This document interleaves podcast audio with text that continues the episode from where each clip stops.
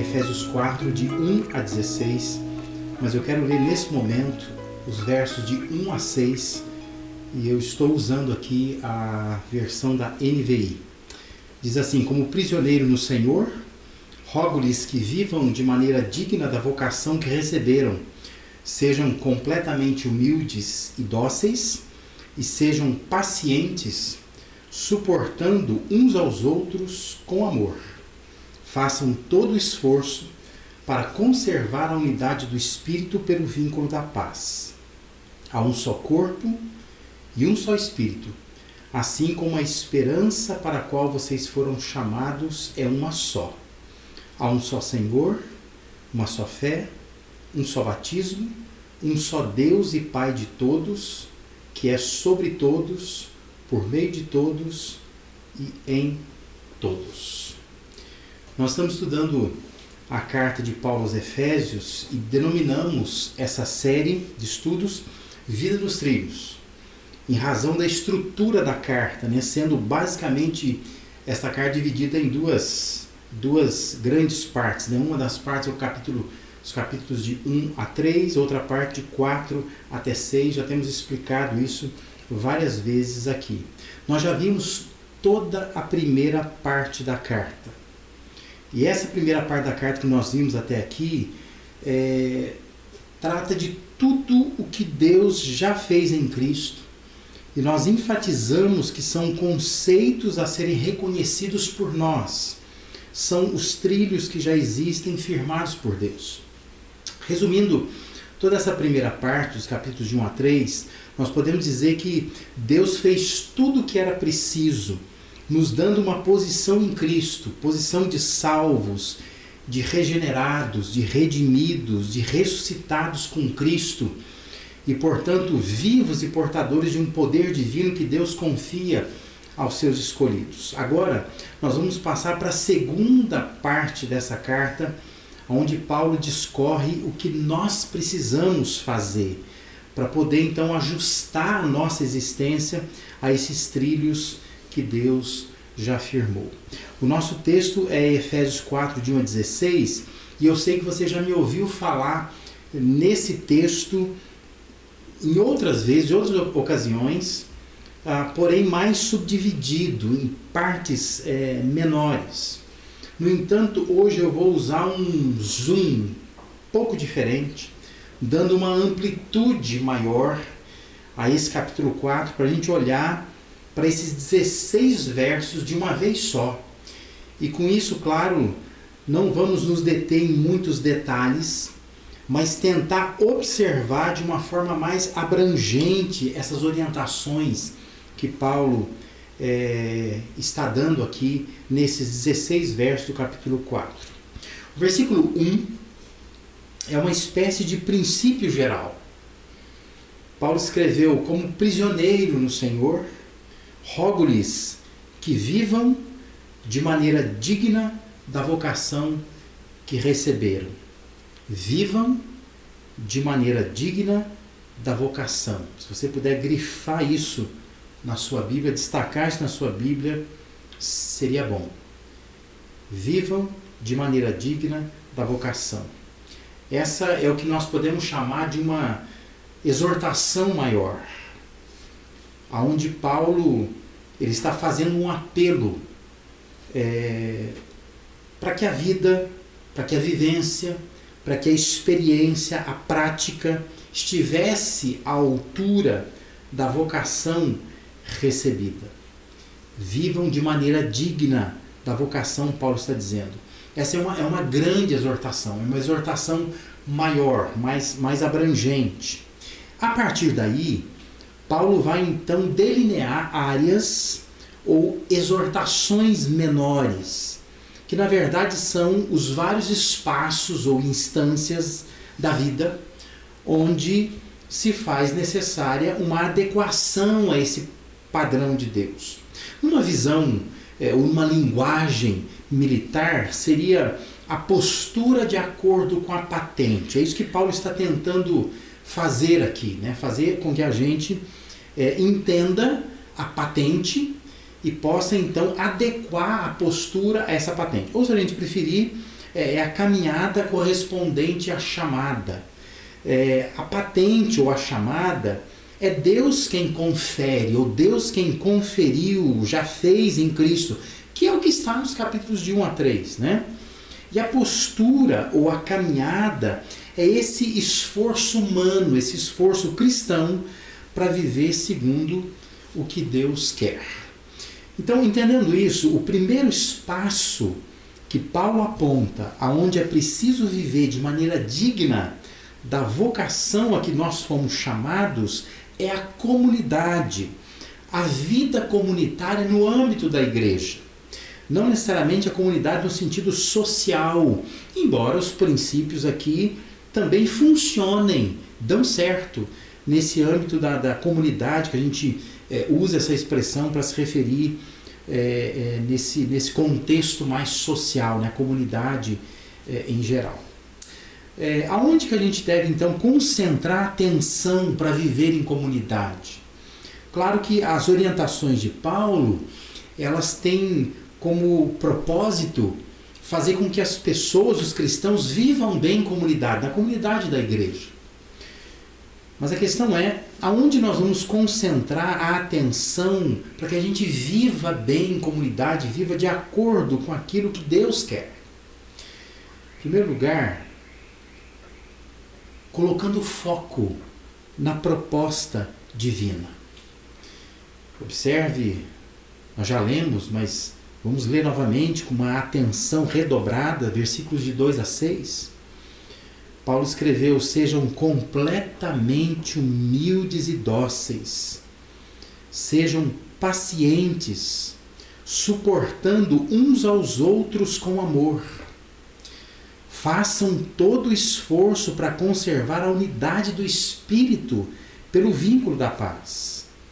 Há um só corpo e um só espírito, assim como a esperança para a qual vocês foram chamados é uma só.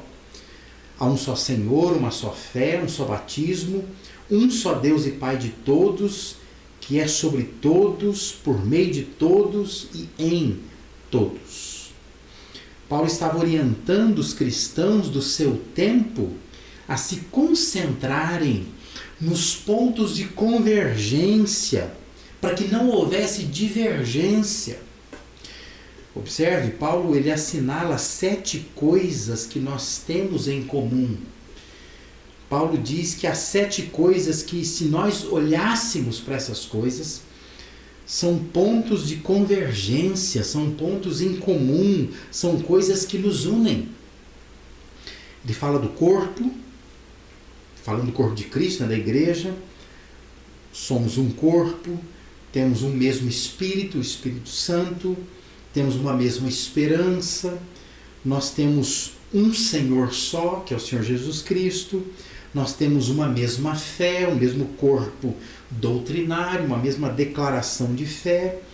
Nós temos um só batismo, que não deve ser o batismo nas águas, mas aqui fala do batismo no Espírito Santo. Todos nós fomos batizados no Espírito Santo, no mesmo Espírito, como é dito também na primeira carta aos Coríntios, capítulo 12.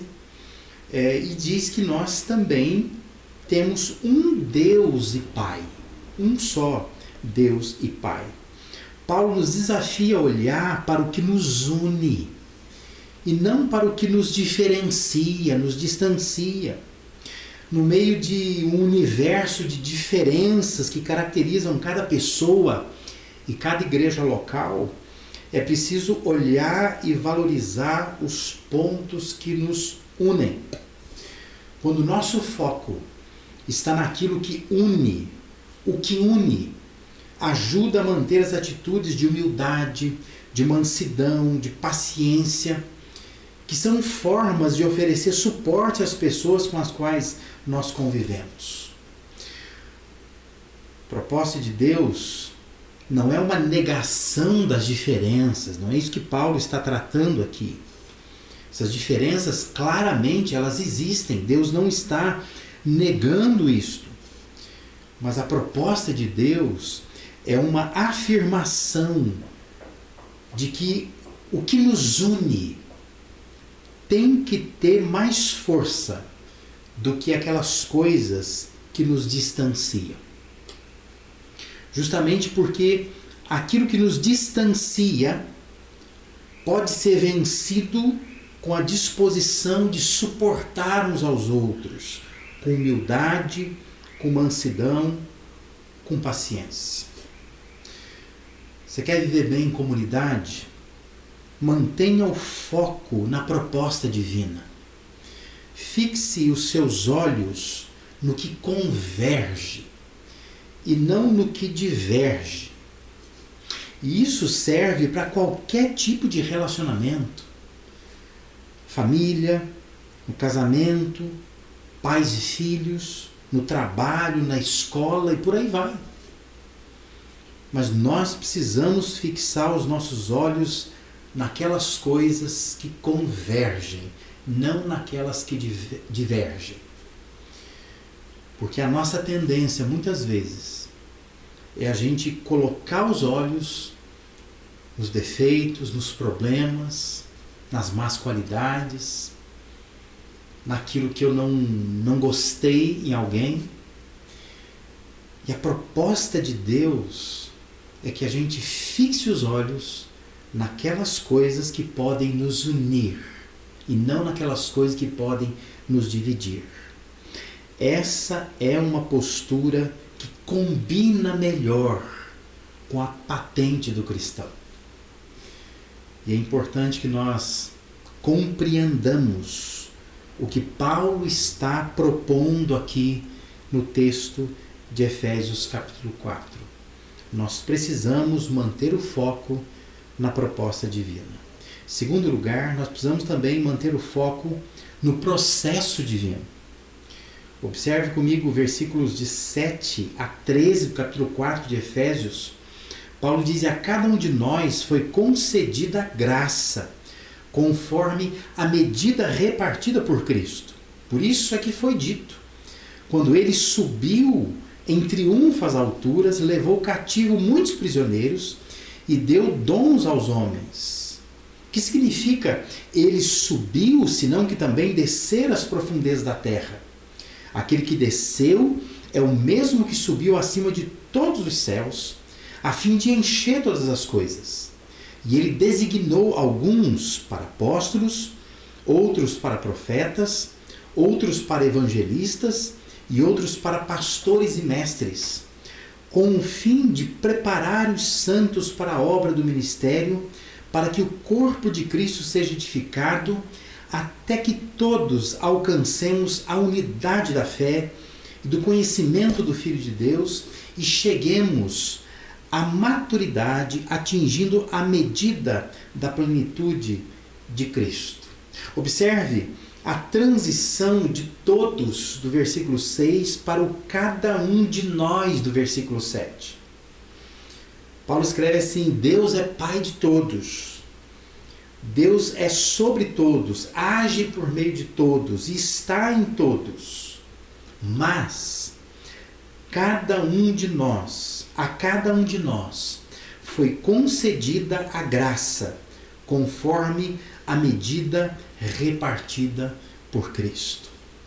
Não se trata apenas do desafio de pessoas vencerem suas diferenças para se unirem em torno de Cristo mas também de serem pessoas diferentes, porque Deus as fez assim. E no caso do, do, dos crentes, dos cristãos, porque Deus concedeu dons que diferenciam uma pessoa de outra pessoa. Por isso, entenda, as diferenças são funcionais. As diferenças não são essenciais, ou seja, não tem a ver com o valor de cada um mas com o funcionamento do corpo de Cristo. Está muito bem elaborado na primeira carta de Paulo aos Coríntios, capítulo 12. Se você ler lá, você vai perceber como que, que Deus, na sua sabedoria, na sua soberania, ele então distribui dons aos cristãos. E esses dons, evidentemente, acabam causando algum tipo de diferença entre um e outro. Porque Deus nos fez diferentes. E Deus nos constitui diferentes por causa dos dons diferentes que Ele acaba dando para cada um de nós. Mas é importante a gente manter o foco nesse processo divino. É assim que Deus trabalha. Processo divino é usar pessoas para treinar pessoas.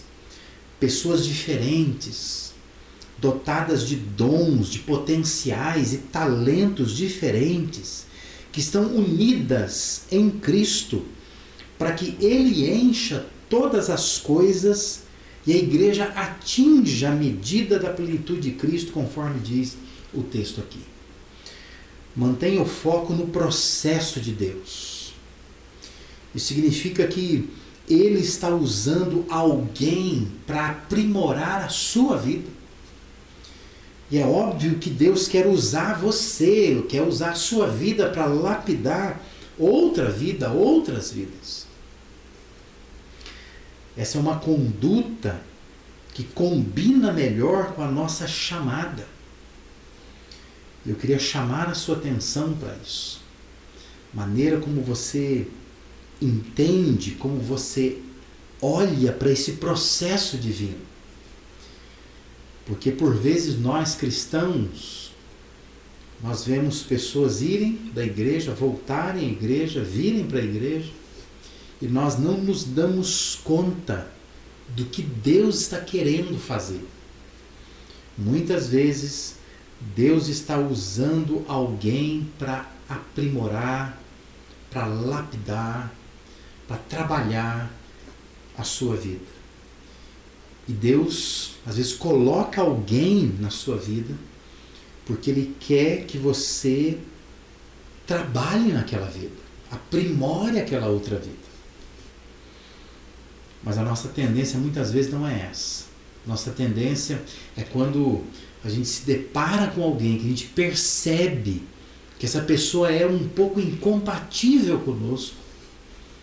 Nossa tendência é desprezar, se distanciar, é querer que ela se vá, porque nós não queremos nem trabalhar na vida dela e nem permitir que sejamos trabalhados por meio da vida dela. Mas esse é o processo de Deus. Mantenha o foco no processo de Deus. Você quer viver bem em comunidade? Você precisa se concentrar nisso, dar atenção a isso. Essa é uma conduta que combina melhor com a nossa chamada. Nós somos chamados para isso. Deus distribuiu dons aos homens, usando pessoas para trabalhar com pessoas. Significa então que eu sirvo para trabalhar a vida de alguém. E significa que alguém serve para trabalhar a minha vida também. Pense nisso. Foco no processo divino. Isso nos ajuda a viver bem em comunidade. Em terceiro e último lugar, é preciso manter o foco no propósito divino. Observe, versículos 14 a 16, Paulo escreveu: O propósito é que não sejamos mais como crianças, levados de um lado para outro pelas ondas, nem jogados para cá e para lá por todo vento de doutrina, e pela astúcia e esperteza de homens que induzem ao erro. Antes, seguindo a verdade em amor, cresçamos em tudo naquele que é a cabeça, Cristo. Dele todo o corpo, ajustado e unido, pelo auxílio de todas as juntas, cresce e edifica-se a si mesmo em amor, na medida em que cada parte realiza a sua função. Deus quer que nossa vida em comunidade seja expressa em maturidade. Paulo diz que o propósito de Deus para nossa vida em comunidade é vencer essa instabilidade que é típica de criança, que é levada para lá, para cá, a cada hora, porque está encantada com alguma novidade que aparece, com alguma coisa diferente que se coloca diante dela. Paulo está dizendo o propósito de Deus para a nossa vida em comunidade é que a gente vença essa instabilidade. é que nós, seguindo a verdade em amor, cresçamos em tudo naquele que é a cabeça Cristo. Nós vivemos talvez o maior o tempo de maior acesso a conhecimento, a informação. Talvez nenhum tempo na nossa história, na existência humana, existiu tanta possibilidade de acesso ao conhecimento. Universidades, universidades acessíveis para que as pessoas possam estudar, universidades públicas, universidades que têm programas de bolsas, universidades que, é que é, são possíveis né, de serem pagas né, pelas pessoas. Nós temos cursos dos mais variados tipos, cursos online, não precisa nem sair de casa para estudar. Nós temos leis que obrigam a estudar, leis que obrigam o próprio Estado a oferecer condições, ou escolas a oferecer condições. Nós temos internet, nós temos equipamentos, nós temos muito subsídio para a gente pensar que nós vivemos um tempo onde ter acesso à informação, ao conhecimento, não é algo difícil. É muito fácil. Mas não é difícil perceber como está faltando tato, como está faltando bom senso, como está faltando sabedoria, como está faltando sensibilidade, como está faltando maturidade. Por isso, preste atenção numa coisa: não é de conhecimento que mais estamos precisando. Não é. Porque nós temos acesso a muito conhecimento. Mas não é disso que nós mais estamos precisando. O que nós estamos precisando é de uma atitude é de uma postura que demonstre que nós atingimos de fato o conhecimento, que nós sabemos aplicar esse conhecimento. É preciso focar nesse propósito divino.